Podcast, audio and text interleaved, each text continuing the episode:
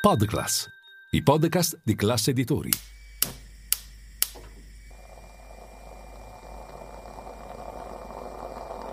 Buongiorno dal gruppo Classe Editori. Io sono Massimo Brugnone. Oggi è venerdì 17 marzo e queste sono notizie a colazione, quelle di cui hai bisogno per iniziare al meglio la tua giornata.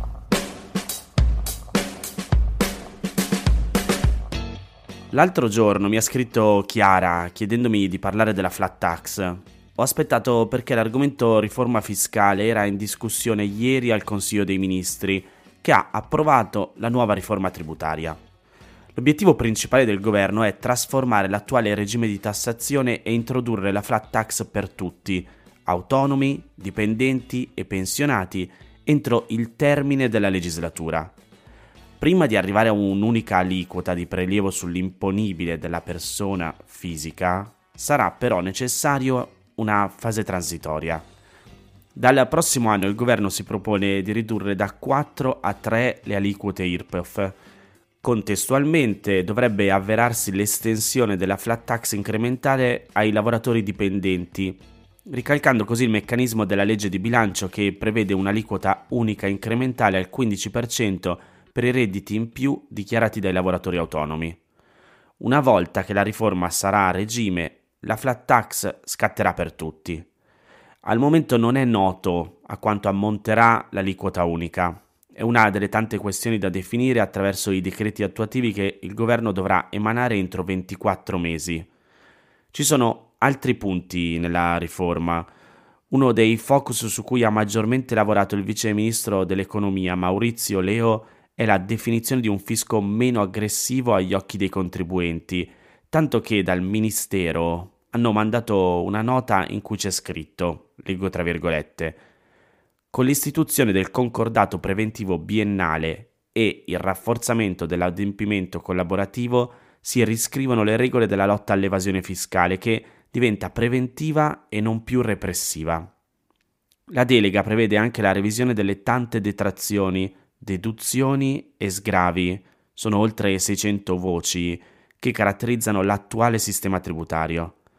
Per le imprese si punta alla riduzione dell'attuale aliquota IRES per chi effettua investimenti o assume.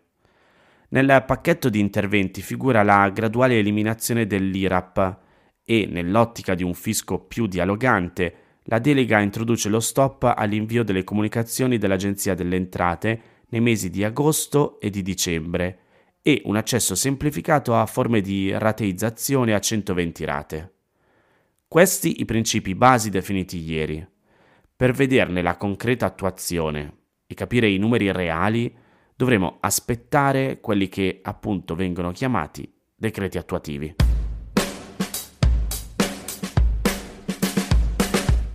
Un altro passo avanti fatto ieri dal Consiglio dei Ministri è il via libera per decreto al ponte sullo stretto.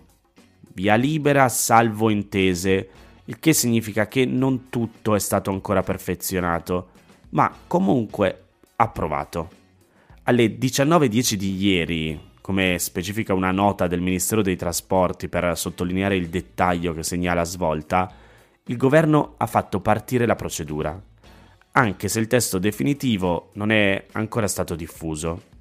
Salvini dice che è stata una giornata storica, perché, leggo tra virgolette, dopo 50 anni di chiacchiere, questo Consiglio dei Ministri approva il ponte a campata unica, che unisce la Sicilia all'Italia e al resto dell'Europa. La definisce l'opera più green del mondo, perché consentirà di ridurre l'inquinamento da anidride carbonica e anche un'attrazione turistica, perché sarà il ponte strallato, strallato significa sostenuto da cavi, dicevo, Salvini dice che sarà il ponte strallato più lungo al mondo, circa 3,2 km tra Villa San Giovanni e Messina. In sostanza, il provvedimento resuscita la società Ponte sullo Stretto SPA costituita nel 1971, a cui parteciperanno Rete Ferrovie Italiane, ANAS, le regioni Sicilia e Calabria, nonché in misura non inferiore al 51% il Ministero dell'Economia e delle Finanze, che esercita i diritti dell'azionista d'intesa con il Ministero delle Infrastrutture e dei Trasporti, al quale sono attribuite funzioni di indirizzo, controllo, vigilanza tecnica e operativa sull'opera. Del ponte Salvini ha appena parlato anche con Gelsomina Vigliotti, la vicepresidente della Banca Europea di Investimento. L'istituto è disponibile a valutare una sua partecipazione, fermi restando la compatibilità ambientale della grande opera. Il vice ministro Edoardo Rixi dice che i tempi di realizzazione tecnica del ponte sullo stretto sono di un quinquennio. L'ottimismo sui tempi nasce dal fatto che il lavoro non è all'anno zero, dice il vice ministro, fermo restando che il progetto dovrà rispettare i criteri di sostenibilità richiesti dall'Unione. Si ripartirà dalle autorizzazioni già ottenute nel 2012 relative agli accordi ferroviari e stradali.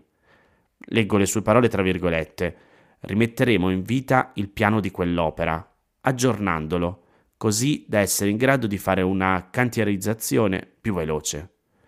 Ora si tratta dunque di costruire e adeguare il progetto. Secondo il decreto dovrebbe arrivare entro luglio dell'anno prossimo. Staremo a vedere.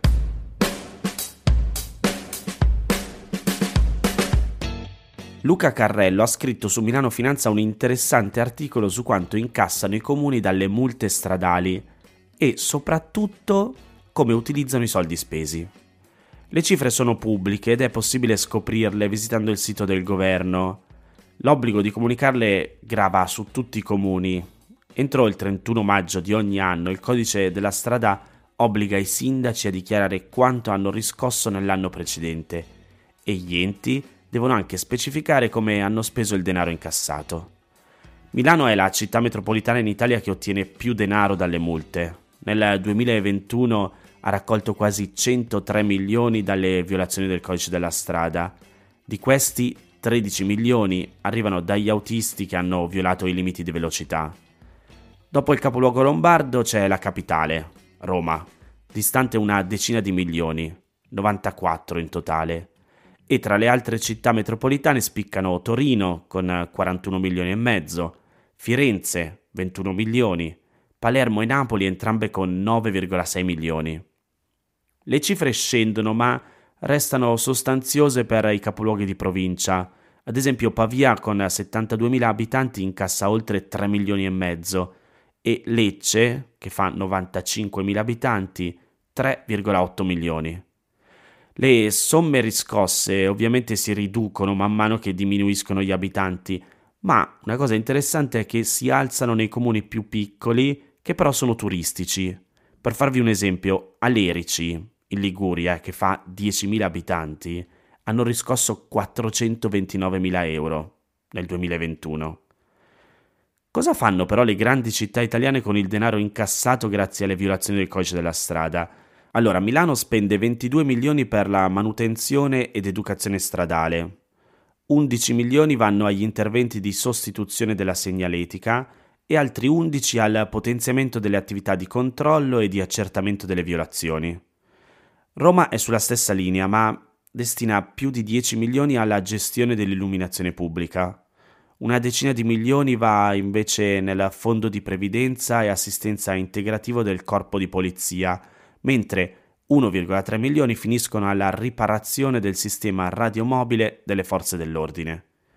Nei capoluoghi di provincia, Udine, per esempio con 1,3 milioni incassati dalle multe, impiega 600.000 euro in manutenzione e controlli, mentre 14.000 euro vanno per esempio al piano neve e pronto intervento.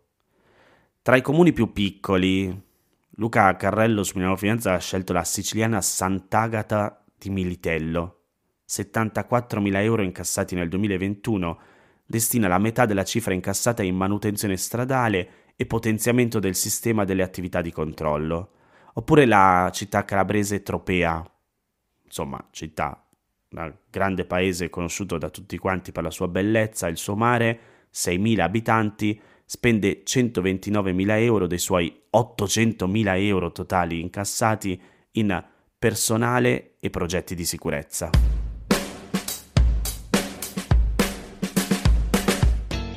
Queste erano le notizie a colazione di oggi. Se volete suggerirmi alcune notizie o mandarmi i vostri commenti su quelle trattate, potete scrivermi all'indirizzo notiziacolazione.it. Se volete rimanere aggiornati c'è il canale Telegram di Notizia Colazione. Nel sommario della puntata trovate i link per gli altri podcast del gruppo Class Editori. Oggi esce la puntata di SEO Talks. Io vi aspetto lunedì per iniziare insieme una nuova giornata. Un saluto da Massimo Brugnone.